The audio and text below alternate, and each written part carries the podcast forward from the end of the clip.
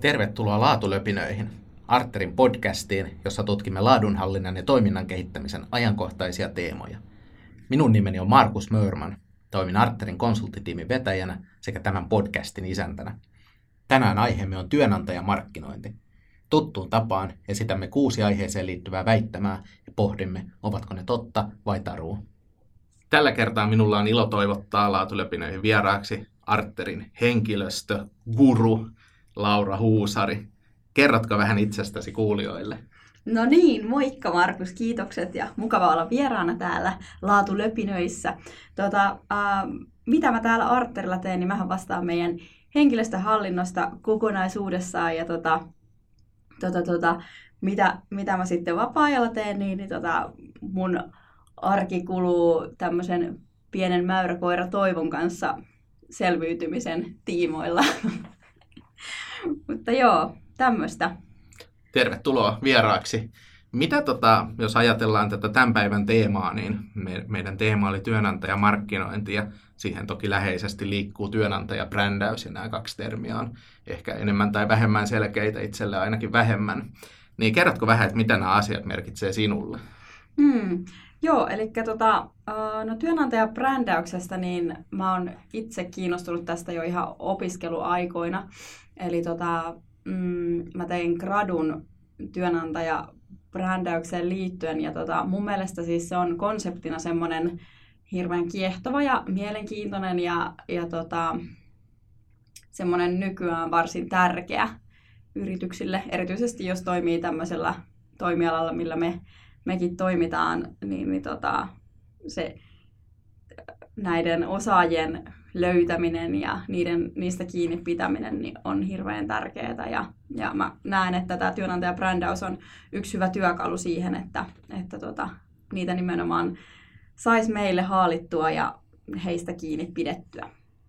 Joku voisi ihmetellä, että miksi laatulöpinöissä puhutaan HR-asioista, mutta mulla on ihan hyvä selitys sille. Haluatko kuulla? No kyllä, kerropas Markus. No, jos ajatellaan ihan tämmöisiä laadun perusmäärityksiä, niin laatuhan on vaatimusten mukaisuutta ensisijaisesti. Ja usein, usein sitten kun laatua lähdetään pikkasen laajentaa, niin puhutaan erinomaisuudesta. Ja, ja silloin kun puhutaan niin kuin laadusta ja vaatimusten mukaisuudesta, niin yleensä kyse on asiakkaista, eli pitäisi täyttää tai ylittää asiakkaiden vaatimuksia. Mutta sitten kun laajennetaan tähän erinomaisuuden konseptiin, niin mukaan tulee sitten paljon muitakin sidosryhmiä, joiden vaatimukset pitäisi täyttää tai ylittää, ja yksi näistä on henkilöstö. Eli erinomainen organisaatio täyttää tai ylittää myös henkilöstön odotukset. Hmm, ja sitä kautta mä näen, että nämähän on ihan linkissä nämä teemat. Joo, ihan hyvin päätelty. on kyllä samaa mieltä sun kanssa tuosta asiasta. Lähdetään tämän päivän ensimmäiseen väittämään ja se kuuluu seuraavasti. Työnantajabrändäyksen tärkeä osa on luoda heimohenkeä työnantajan logolla varustettujen asusteiden ja vaatteiden avulla. Mitä ajatuksia herättää tässä kun itse istun Arterin hupparissa. Joo, no tota, mahtavaa, että sulla on Arterin huppari päällä. se on nimenomaan, nimenomaan just näin, että tota, uh, mitä sä sanoitkaan, että heimo, heimo henkeä. Joo, tota, mm, mä näkisin, että tämä on niin yksi tämmöinen lopulta kuitenkin aika pieni osa työnantajabrändäystä, jos ajattelee sitä konseptia, mutta toisaalta onhan se toki semmoinen näkyvä, näkyvä osa ja, ja tota, hieno, hieno osa, jos sen saa sillä lailla toimimaan, että ihmiset ja työntekijät nimenomaan näitä vaatteita ja, ja muita logoilla varustettuja tuotteita käyttää. käyttää että silloinhan se toimii juuri niin kuin sen pitääkin, mutta tota, mm, en mä sanoisi, tai ehkä lähtisin kuitenkin sanomaan, että ei se ei se kuitenkaan semmoinen ykkösasia ole, jos miettii sitä brändäystä, ainakin tälleen HR-näkökulmasta ajateltuna.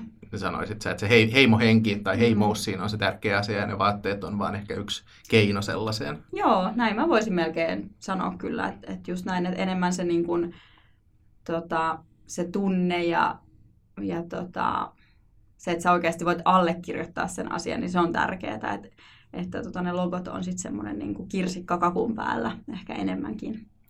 Miten jos ajatellaan tätä vaate, vaateteemaa pikkasen ja mm. Roviohan popularisoi nämä hupparit, Angry Birds huppareilla hienosti tuossa joku, joku aika sitten, niin miten sä näet, että onko siinä sillä merkitystä, että se vaate, vaate on, on tämmöinen niin vapaaehtoinen vapaa-ajan vaate, niin kuin nämä hupparit usein on, vai, vai toimiiko se myös, myös tämmöisessä organisaatiossa, missä on ihan työasut. Esimerkiksi jos ajatellaan, Sol on tehnyt hyvää työtä oman brändinsä kautta, tämän kirkkaat auringon keltaiset työasut ja, ja tunnistettava brändi, niin ainakin, ainakin ulospäin näkyy, mutta m- miten luulet?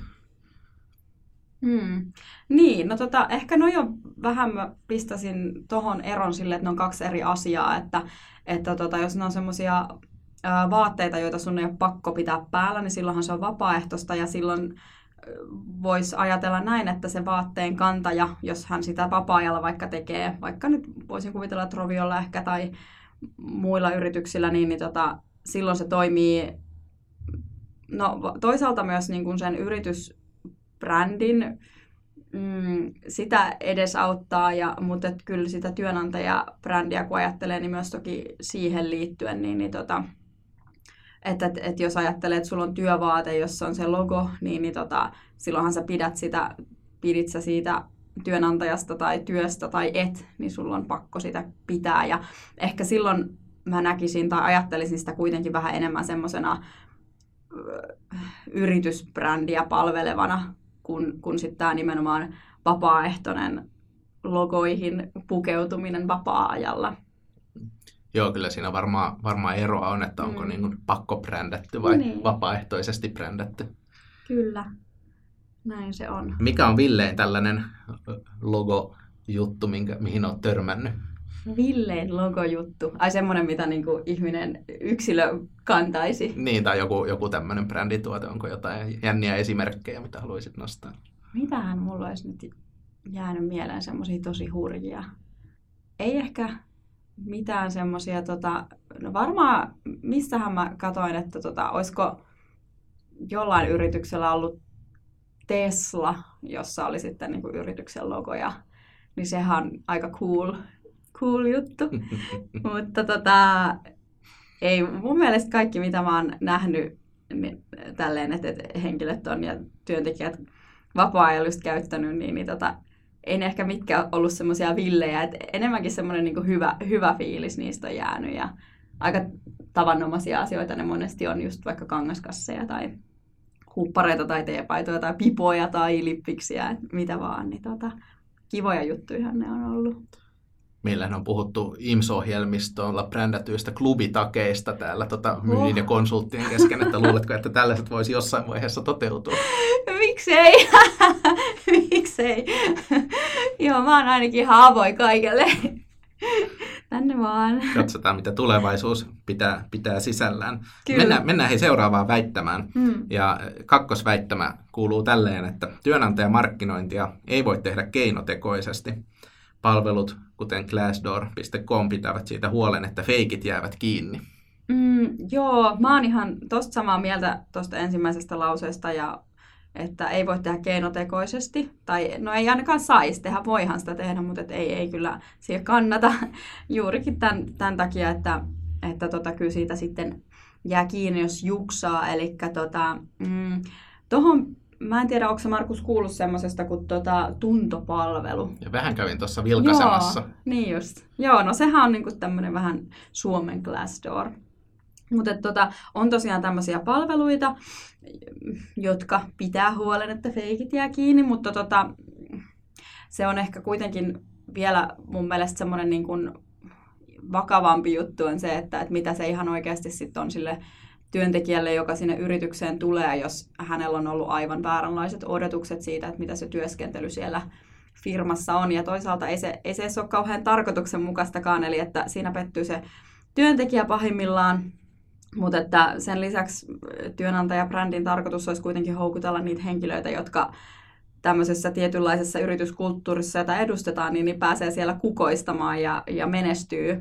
Niin tota, sehän on, se olisi vähän hassuakin, että jos tämmöisiä asioita ei mietitä ja sitten pahimmillaan houkutellaan myös semmoisia vääränlaisia ihmisiä siihen yrityskulttuuriin, jotka ei siellä ollenkaan sitten että se ei, se ei toimi puolin tai toisin. Virherekrytointi on kovin kallis. Niin, näinpä, että et, et pahimmillaan se voisi tosiaan johtaa ihan virherekrytointeihinkin, että et, et jos, jos tota, ei olla mietitty noita asioita ja, ja tota, puhutaan todella radikaalisti erityyppisesti markkinoidaan yritystä työn antajana kuin mitä se sitten totuus onkaan. Niin, ja siihen, sehän, se tuntuu kovin tämmöiseltä niin kuin, ei kovin intuitiiviselta, jos ajatellaan sitä, että mietitään, että no me houkutellaan niitä mm. tänne, mutta sitten kun totuus paljastuu, niin on jo ansassa, eikä enää voi paeta. Niin, se on, se on tosi erikoista, mutta varmaan sellaista ajatellaan, että... Koska kyllä, kyllähän töistä voi aina lähteä. kyllä, se on totta, valitettavasti kuitenkin. Mutta joo, näin, näin se on, että se on kyllä hassu, että jos tuolla lailla ajatellaan, että tota, ja e- ehkä nyt, jos nyt totta puhutaan, niin toivottavasti tuommoista ajattelua ei hirveästi edes olekaan. Että tota, ehkä se on enemmänkin voi olla sitten, että jos, jos tuollaista sattuu, että, että markkinoidaan itseä liian ruusuisesti. Mulla on semmoinen teesi laadusta, että mitä pidemmälle tässä mennään tulevaisuuteen, niin laadusta tulee yhä läpinäkyvämpää koko ajan.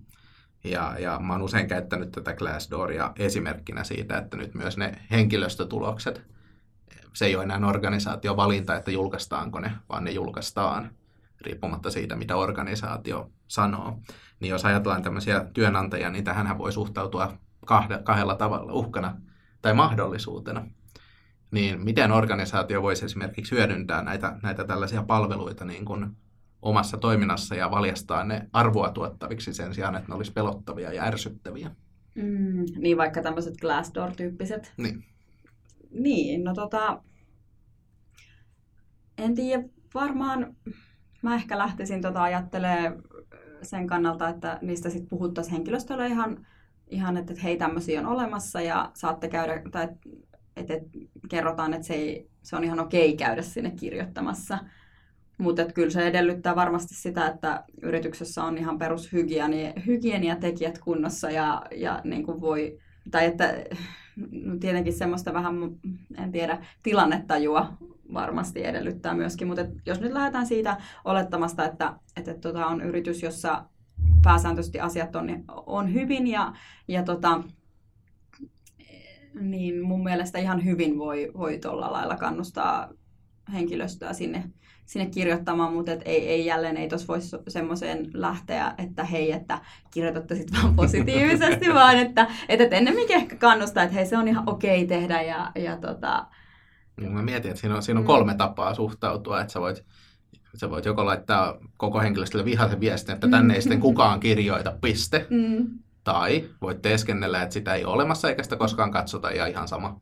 Mm. Eli, eli ummistetaan silmät. Mm. Ja sitten se kolmas vaihtoehto, mitä mä yhdessä vaiheessa pohdin, oli, oli se, että voisiko esimerkiksi rekrytointiprosessissa lähettää, lähettää tavallaan tämmöisen kehotuksen niille, jotka tuli valituksi ja toki niille, jotka ei tullut valituksi että hei, että käykäähän Glassdoorissa muuten arvioimassa, että me seurataan sieltä, miltä meidän rekrytointiprosessi tuntuu. Mm. Ja sitä käytettäisiin niin kuin mittaritietona mm. ja kehittämisen lähteenä. Mm. Ja tavallaan niin kuin rohkaista siihen, että käykää antamassa siellä palautetta. Mm. Joo. Niin, niin mä näen, että siinä voisi olla isojakin mahdollisuuksia. Mm, ihan totta, todellakin. Kyllä, kyllä mä uskon. Tai siis toihan voisi olla tosikin hyvä juttu, että, tota, että just näin, että, että vaikka, no ajatellaan hakijaa, vaikka työnhakijaa, jolla joka ei nyt olisi tullut valituksia. Tietenkin siinä saattaa tulla sitten huonoja tai harmitusfiiliksiä, mutta toki just tämä, että, että, että niin kuin ollaan kiinnostuneita siitä hakijan kokemuksesta tuolla tavalla ja tuolla tasolla, niin, niin tota, kyllä mä lähtisin ajattelemaan, että, että se on ihan, jättäisi kuitenkin semmoisen mielikuvan sille henkilölle, että, että, että, tota, että hänestä oltiin kyllä ja ollaan edelleen kiinnostuneita ja hänen kokemuksestaan. Niin, mm. ja, ja se voisi niin kuin, jos ajatellaan, että kuka tyypillisesti tuollaiselle sivustolle käy kirjoittelemassa, niin sehän on se, jolla oli huono kokemus.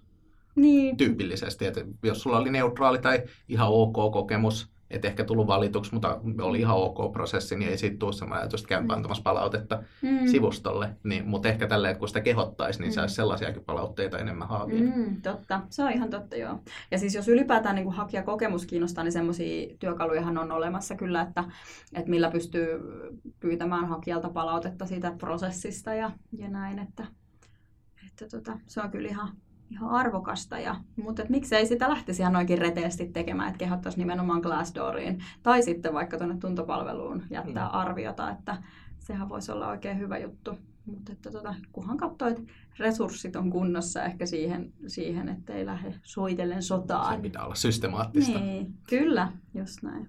No sitten meillä kolmas väittämä kuuluu seuraavasti, että työnantaja-lähettiläs on tehokas tapa edistää brändityötä, sillä tällöin siihen on varattu resurssi. Mm. Ja ajatuksena varmaan tuossa on se, että silloin tämä henkilö on tavallaan kokopäiväisesti ö, sitoutettu tai, tai niin kuin resurssoitu siihen tekemään sitä brändityötä. Mikä se on sun näkemys tämmöisistä työnantajalähettiläistä? No tuommoista, mun näkemys on se, että ei tuommoista voi, voi palkata, että tuota, mutta, mutta tuota, toisaalta miksei, että vois, vois, kai, vois kai sitä tehdä, tehdäkin, mutta että et miten aitoa se oikeasti olisi, olisi niin, niin tota, se on kyllä mun mielestä vähän kyseenalaista, että kyllä, kyllä mun mielestä työnantajalähettiläs on, on, on sellainen henkilö, joka kokee, että hän viihtyy yrityksessä ja pitää työstään ja sen puolesta haluaa, haluaa puhua hyvää tästä työnantajasta ja, ja tota, jakaa somessa kaiken, kaikenlaista materiaalia ja, ja tota, pitää just näitä huppareita päällä ja lippiksiä ja muuta, että, että tota, kyllä mä näkisin, että se on semmoista, niin kuin, että, että tota, tokihan työntekijät voi kannustaa tuommoiseen, mutta että, tota, kyllä se on kuitenkin semmoinen, että työntekijä tekee sitä itse omasta tahdostaan, eikä sille, että, että olisi, olisi vaikka palkattu, että te, teepäs nyt tätä päivä viikossa, koska ei, ei se, mä en, mä en usko, että se olisi kauhean aitoa. Niin, ei se, ei se ainakaan orgaanista ole silloin mm. ja ei välttämättä niin uskottavaa, koska niin. siinähän sitten profiloituu siihen työnantajan aika vahvasti tuommoisessa mm. pestissä. Kyllä, kyllä mä uskon, että kyllä se aitous näkyy siellä ja epäaitous, että, että tota, niin se vaan on. Vaikka olisi se aika hienoa, että voisi tolleen vaan jostain kaapista ottaa tuohon tuommoisen työnantaja lähettilään ja tekee sitä hommaa, mutta ei se kyllä tosiaan niin toimi. Ja ihan hyvä, hyvä Miten, ettei se toimi sille. Miten sä näet sitten, jos, jos vähän laajentaa tätä skouppia ja ajatellaan vaikka, vaikka Paulikin, Paula-tyttöä tai sitä, että mm. se on Paula henkilö nykyään, mm. tai, tai sitten tämä Elovena, Elovenalla mm. vähän niin kuin vastaava rooli, niin onko nämä, nämä niin kuin, työnantaja lähettiläitä jollain tasolla tällaiset, mm. tällaiset henkilöt kanssa? No varmaan jollain tasolla joo. Kyllä mä, kyllähän se kuitenkin se työnantajan mielikuva on monen asian summa. Et tokihan se on myös tämmöisten asioiden summa, että jos on tämmöinen niin kuin vaikka elovena henkilö. niin, niin, tota... Tai Elisan saarnaajat. Ai jaa, tämmöisetkin on. wow. Mutta tota, joo, ky- kyllähän nekin vaikuttaa siihen mielikuvaan ja varmaan se, että millaisia henkilöitä nämä on, niin toki, tokihan se nyt luo kanssa osaltaan mielikuvaa siitä, että millaista tuolla vaikka Elisa nyt on olla töissä, niin ne Elisan saarnat, niin nämä niin, mainoshahmot. Niin, nehän toki enemmän mainoshahmoja, niin, mutta tietyllä niin, tavalla. Kyllä, on, on. Kyllähän se niin kuin kertoo vähän siitä, että miten, miten täällä puhutaan. Se nimenomaan kertoo siitä kulttuurista. Eli varmaan pitää olla aika tarkkanakin ehkä jopa tämmöisten niin kuin, äh, hahmojen kanssa, että, että se on semmoista, miten siellä ihan oikeasti sitten ollaan. Että, että jos, jos vaikka ajatellaan nyt näitä Elisan saarnaajia, niin, niin tota, hehän on aika tämmöisiä vitsikkäitä hahmoja. Ja ehkä sitä kautta, jos nyt ajattelen tälleen että millaista Elisal voisi olla olla duunissa, niin varmaan ajattelisin just, että no siellä on varmaan aika rentoa. Mm. Ja, tai jotenkin muu tulisi semmoinen fiilis ehkä, kun ajattelee, jos nyt ajattelee näiden hahmojen kautta sitä, ja sit jos, jos se olisikin sit tosi erityyppistä olla töissä niin, niin tota, olisi se ehkä vähän sitten semmoinen, niin en mä varmaan pistäisi kauheasti odotuksia näiden hahmojen varaan, mutta toki ne luo vähän sellaisia niin kuin, ajatuksia, että millaista saattaa olla, niin sitten että se olisi tosi hassua, että jos se olisikin ihan päinvastaista, niin sitten se voisi olla aika erikoista. Se on rankkaa oviin koputtelua ja työkaverina on robotti. Justiin, kyllä. jos ei ole, niin petyn. Kyllä. Joo. Näin. Sitten, sitten tota, hypätään tuonne rekrytoinnin puolelle neljännessä väittämässä ja siinä lukee, että Rekrytointiprosessit keskittyvät tyypillisesti aivan liikaa organisaation tehokkuuden näkökulmaan, eivätkä tarpeeksi työnhakijan näkökulmaan. Ja, ja tässä varmaan haetaan nyt tuota hakijakokemusta, minkä jo mainitsitkin. Mm, joo. No tota, äh, kyllä se varmaan, jos nyt puhutaan tyypillisesti, niin ajatellaan vaikka määrällisesti, että kuinka paljon kaikki Suomen rekrytointiprosessit vaikka niin, että kumman näkökulmasta sitä tarkastellaan, niin varmasti se on uskon, että näin, että, monet yritykset joutuu miettimään sitä oman tehokkuuden näkökulmasta. Voi olla sitten, tai si- siinä on varmasti eroa, että kuinka moni ajattelee sitä, että se on, äh, olisi tärkeää miettiä sitä hakijakokemusta ja kuinka moni ajattelee, että ei ole. Varmaan riippuu myös toimialasta jonkun verran, mutta tota, mm, kuitenkin näkisin just näin, että tota, enemmän se varmasti kuitenkin on näin, että, että se on se organisaation tehokkuuden näkökulma. Ja sitten taas tämä työnhakijan näkökulma, niin, niin sehän koko aika enemmän saa ääntä, varsinkin somessa, että miten tärkeää se asia on huomioida ja, ja tota, onhan se hirveän tärkeä juttu. Mutta tota, kyllä mä uskon, että se just tollain menee. Se, sekin on vähän sellainen tasapainottelukysymys, mm. että jos ajatellaan vaikka tätä ihan, ihan peruskysymystä siitä, että ö, ensimmäisen kierroksen jälkeen niin niille, jotka ei ole jatkossa, miten heille ilmoitetaan. Mm. Ja itse muistan joitakin vuosia sitten, kun oli, oli työnhaussa ja, ja laitoin, laitoin usean, mulla oli joitakin kymmeniä sellaisia niin kuin keissejä siinä. Ja yksi, yksi ainoa soitti takaisin ja kertoi, miksi en tullut valituksi. Mm. Ja, ja tästä organisaatiosta jäi kyllä erittäin, erittäin hyvä maku suuhun. Kiitoksia Sodexo mm. tästä työstä. Kukaan muu ei ilmoittanut. Ja totta kai mä, tai siis ilmoitti sähköpostit se, että mm. pahoittelut mm. ja diipadaava. Mm. Mutta Sodexolta tuli tosiaan soittoja ihan niin kuin perustelut, että tästä syystä mm. silloin.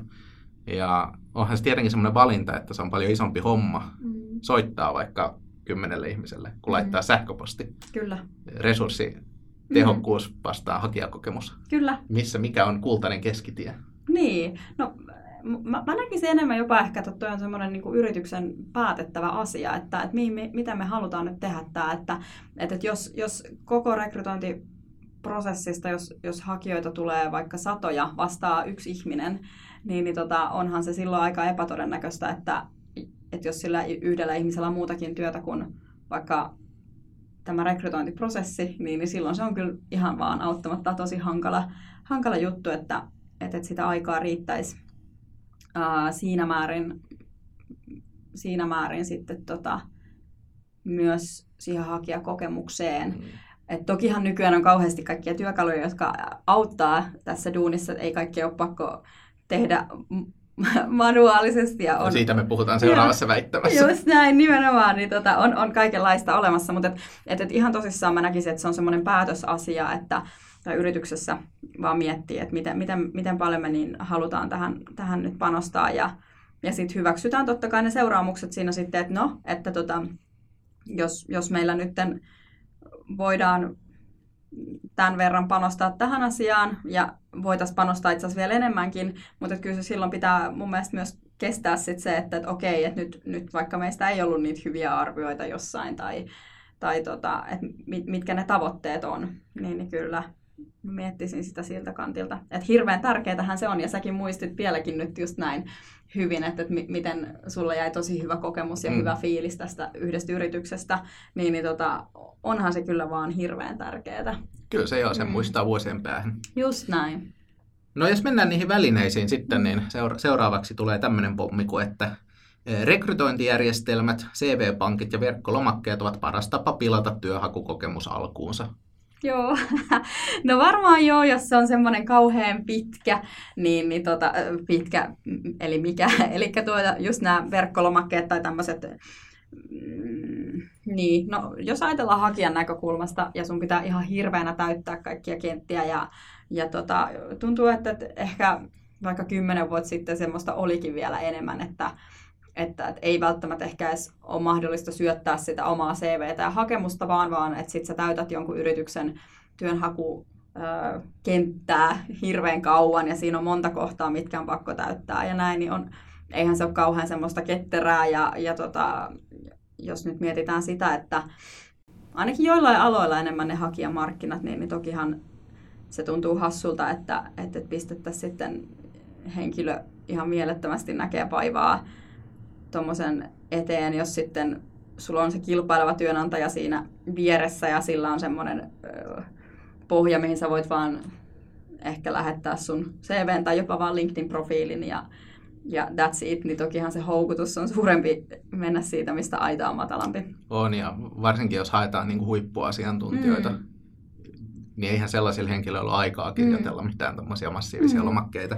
Kyllä. Et, et muistan, muistan hyvin taas tuolta samalta ajalta, ajalta mm. nyt sitten joitakin vuosia sitten, kun muutaman tuollaisen täytteli ja kaikkein ikävimpi oli sellaiset, missä tota, oli, oli tosiaan hirveä määrä kenttiä. Mm. Oli ka- kaikkien koulutusten ja työsuhteiden alkamis- ja päättymispäivät mm. ja kaikki tämmöiset detailit piti syöttää. Piti kirjoittaa pitkät avoimet vastaukset, miksi minut pitäisi valita, miksi olisin hyvä tässä tehtävässä, mm. miksi, miksi teidän kannattaisi harkita minua ja muita tämmöisiä hyvin samantyyppisiä kysymyksiä. Mm. Ja kaiken sen läpi vielä, vielä niin kuin pääsi, mutta sitten kun tuli viimeiselle sivulle ja piti vielä liittää hakemus ja CV, Joo. niin sitten mä yleensä painoin siinä vaiheessa selaimen kiinni ja että tämä ei ole vaivan arvoista. Niin, kyllä, että miksi, miksi sut kysytään, eikä kaikki noin ja laita vielä se hakemus tänne. Joo, on se hassua, mutta siis kyllä, ja mä uskon, että nyky, nykypäivänä ei enää ehkä ihan olekaan noin massiivisia ne. Että toki, toki rekrytointijärjestelmät nyt ylipäätään on toki sellaisia, että just kun puhuin tuosta työkaluista, että jotka helpottaa vaikka sitä työnhakijakokemuksen kehittämistä, niin, niin tota, nimenomaanhan nämä järjestelmät on sellaisia, että ne niin kuin palvelee kumpaankin suuntaan, että, että, että se, että jos se on semmoinen vaan, että hei laita maililla äh, tota, se sun LinkedIn-profiili, mm. niin, niin sit sitä voi olla aika hankala. Siinä, siinä saattaa käydä itse asiassa vahinkojakin sitten, että, että tota, hukkuu se sähköposti kaikkien muiden mailien sekaan ja muuta. Et, et, siis hyv, hyviähän nuo järjestelmät on oikeasti ja softat, että tosi hyvät niitä on ja niitä niit, tota, te, tehdään koko ajan ketterämmiksi ja helpommiksi käyttää kaikille osapuolille. Että tota, ei, ne, ei ne suinkaan niin kuin pilaa. Ehkä, ehkä, se, ehkä se sillä tavalla, niin kuin, että, että miten sitä sitten käytetään, sitä järjestelmää, niin se, se voi sitten, siinä voi mennä vikaan, mutta että ne itse järjestelmät ei, ei ole sellaisia, jotka sen niin kuin lähtökohtaisesti pilaisi sen kokemuksen. Just näin, että semmoinen, mm. semmoinen liinihakemuslomake, missä mm. on ne mm. tärkeimmät viisi asiaa tai mitä ikinä niin. halutaan siinä vaiheessa tietää ja sitten CV tai LinkedIn-linkki. Kyllä. Niin, niin sehän pääsee jo tosi pitkälle, että se on silleen kohtuu kevyt täyttää, mm. että koska eihän tuommoisesta hakemuksesta kuitenkaan koskaan saa kuvaa ihmisestä, että sen saa mm. sitten tapaamalla. Kyllä. Tai on. videohaastattelulla. Niin. Mitäs mieltä olet sellaisista? Niin, en tiedä. Joille, joillekin ihmisellähän se on kauhean luontevaa, mutta tota, joillekin vähemmän sitten varmaan luontevaa. Että tota, mm, varmaan ehkä kun miettii sitä, että kenelle se on semmoista luontevampaa itsensä kuvaaminen ja näin, niin, niin tota, tota, tota, varmaan heille se voisi olla ehkä semmoinen helppokin tapa kertoo no, itsestään. Ja... Luulen, että se, se yleistyy sitä mukaan, kun mm. nuoremmat sukupolvet saapuvat työelämään. Heille on kuitenkin pääsääntöisesti tämmöinen itsensä kuvaaminen ja niiden mm. kuvausten jakaminen on niin arkista, että mm. siinä ei ole sitä kynnystä, mikä, mikä meillä ehkä joillain, joillain tota 80-luvun lapsilla niin voi olla. niin, se on ihan totta, kyllä. Joo, voi hyvin olla, että se, semmoinenkin tulee, ja kyllä varmasti tulee yleistymään. Mennään sitten viimeiseen väittämään tältä erää ja kuudes, kuudes väittämä kuuluu täten. Yhtenäisen organisaatiokulttuurin luominen on hyvä alku työnantajamarkkinoinnille. Monokulttuuria tulee kuitenkin varoa, sillä liian kapeaksi rajattu kulttuuri ei enää edistä organisaation kehittämistä. Ja ehkä, ehkä jos lyhyesti vielä avaan, avaan tätä väittämää, niin jos ajatellaan tämmöistä Gaussin käyrää, ja ajatellaan, että siinä on niin kuin eri, erilaiset ihmistyypit. Ja jos, jos kulttuuri on, organisaation kulttuuri on teoreettisesti kehitetty niin pitkälle, että siitä on niin kuin hyvin kapea siivu siitä Gaussin käyrän ihmistyypeistä on organisaatiolla töissä, niin silloin, silloin ollaan hirveän samanlaisia. Mm-hmm. Ajatellaan samalla tavalla, ollaan hyvin, hyvin samoihin asioihin niin kuin suuntautuvia. Ja vaikka siinä on toki etunsa, niin se tarkoittaa, että koko se muu käyrä, niin kaikki ajatukset, potentiaalia sieltä niin kuin saamatta, niin olisi vaikea kuvitella, että se on enää hirveän, hirveän tällaista niin kuin oikeasti organisaation kehittymistä edistävää. Mm.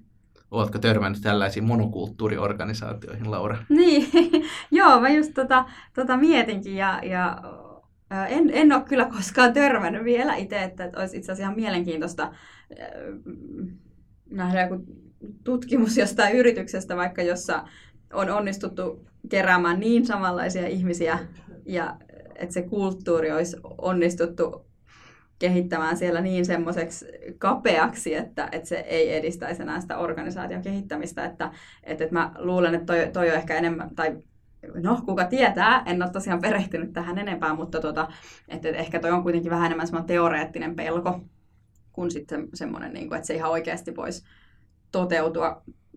Tai olisi vaan tosiaan, kun me ihmiset ollaan niin monenlaisia, niin, niin tota, hu- hurjaa, että jossain onnistuttaisiin luomaan semmoinen yrityskulttuuri, että, että tota, siellä olisi tosiaan niin, niin kapea ota, otanta ja otanta-ajattelua ja, ja sitä toimintaa, että, että tota, se olisi sitten, e, ei edistäisi sitä organisaation kehittämistä. Mutta mitä siihen, ehkä siihen työnantajamarkkinointiin tulee, niin kyllä, kyllä mä nyt sen, siitä on kuitenkin samaa mieltä, tai, tai että et on sitä mieltä, että tämmöinen yhtenäisen organisaatiokulttuurin luominen on tosiaan hyvä alku.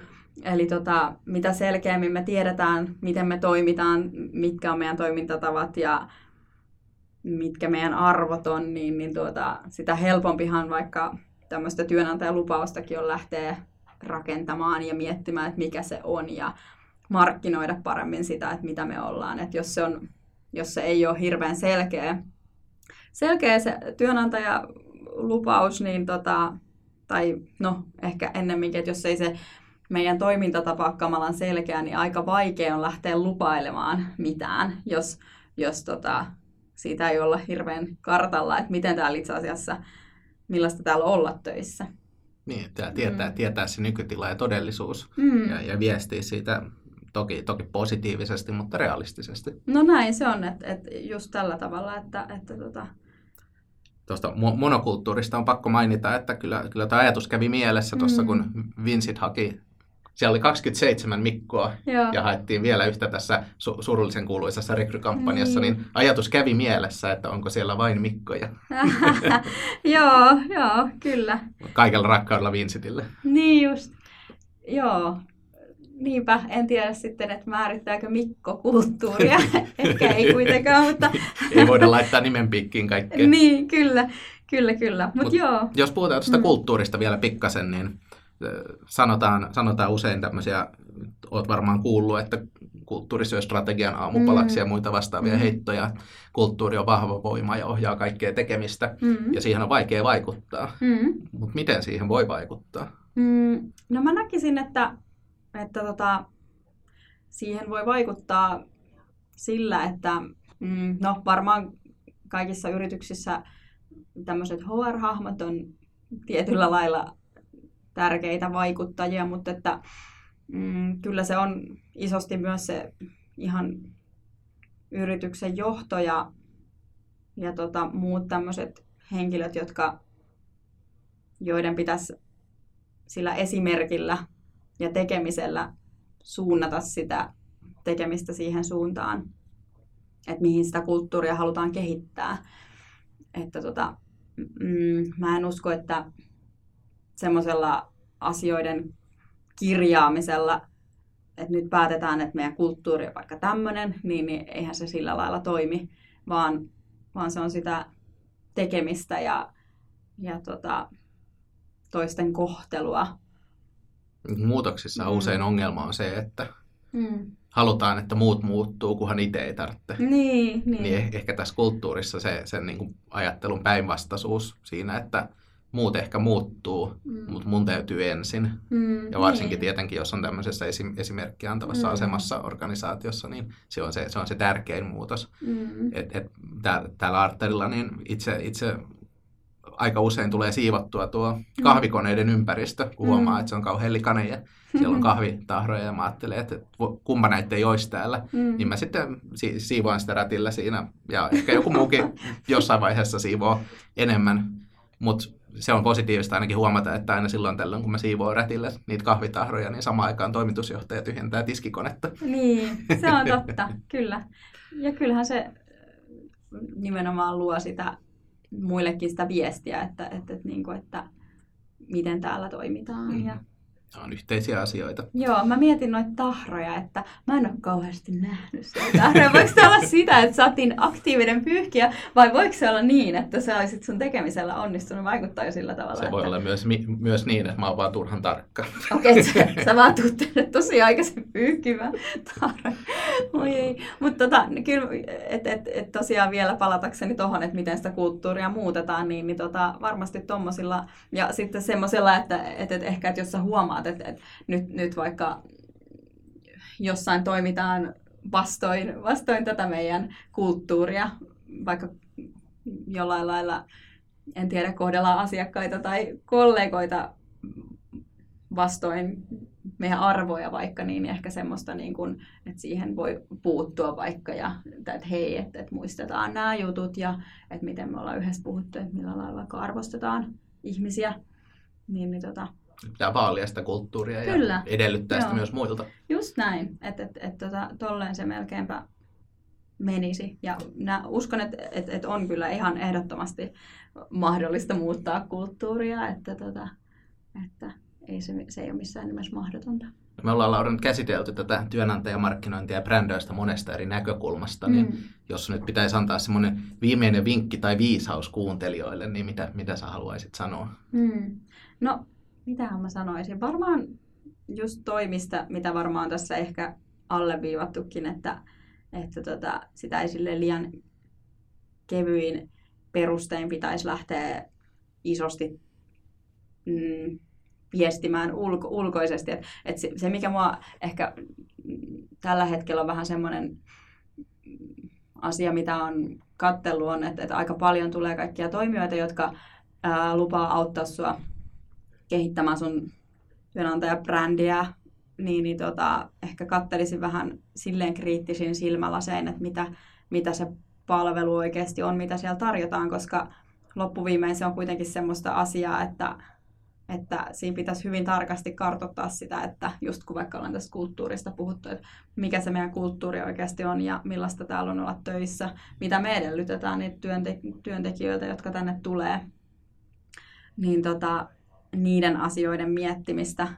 Tokihan joku yritykset, jotka näitä palveluita tarjoaa, niin voi auttaa näiden asioiden pohdinnassa, enkä mä missään nimessä sano, että, että ne olisi kaikki suinkaan huonoja, mutta et ehkä semmoinen, että, että koska se työnantajabrändäys on niin paljon enemmän kuin vaan sitä, että, että mä kirjoitan tämmöisen hauskan työpaikkailmoituksen ja, ja miten siinä on kerrottu kauheasti vaan kaikista positiivisista asioista, mitä täällä on, niin, niin tota, se on niin paljon enemmän ja siinä on vaara mennä vikaan ja pahoittaa paljon mieliä, jos, jos, jos tota, sitä ihan oikeasti ja aidosti mieti. Niin, niin tota, ehkä semmoinen, semmoinen asia ja ajatus mielessä pitää, että se ei ole, se ei ole mitenkään semmoinen sormia napsauttamalla tehtävä asia, vaan se vaatii paljon oikeasti työtä ja monen ihmisen panosta siihen, että, että tota, kun noita asioita lähdetään miettimään, että se ei ole vaan, vaan vaikka joku yksi taho tai muutama henkilö, jotka noita juttuja tekee. Y- yksittäinen HR-ninja pystyy vaan tiettyyn määrään Niin, niinpä, nimenomaan. Ja, ja kyllä sitä brändiä rakentaa siinä ihan siis koko työyhteisö, että ei, ei missään nimessä vaan se jo vaikka HR-ninja tai kukaan markkinoinnin henkilö myöskään. Se on, se on ihan niin kuin laatu, laatutyö mm. yleensä, että se vaatii aikaa ja systematiikkaa mm. ja se mm. vaatii kaikkien osallistumista, jotta se voi onnistua. Mm, kyllä, hyvin kiteytetty. Kiitos Laura osallistumisesta tähän laatulyöpinöiden jaksoon. Kiitos Markus, olipa kiva olla vieraana. Ja kiitos kuulijoille ajastasi laatulypinöiden parissa. Muistakaa vierailla meidän Arterin verkkosivuilla arter.fi ja tutustua meidän webinaareihin, blogeihin ja Arter Akatemiaan, jotka on kaikki maksuttomia ja siellä on paljon hyvää sisältöä ja materiaalia. Laatulöpinä podcasti jää kesätauolle ja palaamme ilmoille taas syksyllä. Ja seuraavassa jaksossa on aivan järisyttävän jännittävä aihe, mutta mikä se on, se selviää syksyllä. Kiitoksia ja hyvää kesää. Kiitos.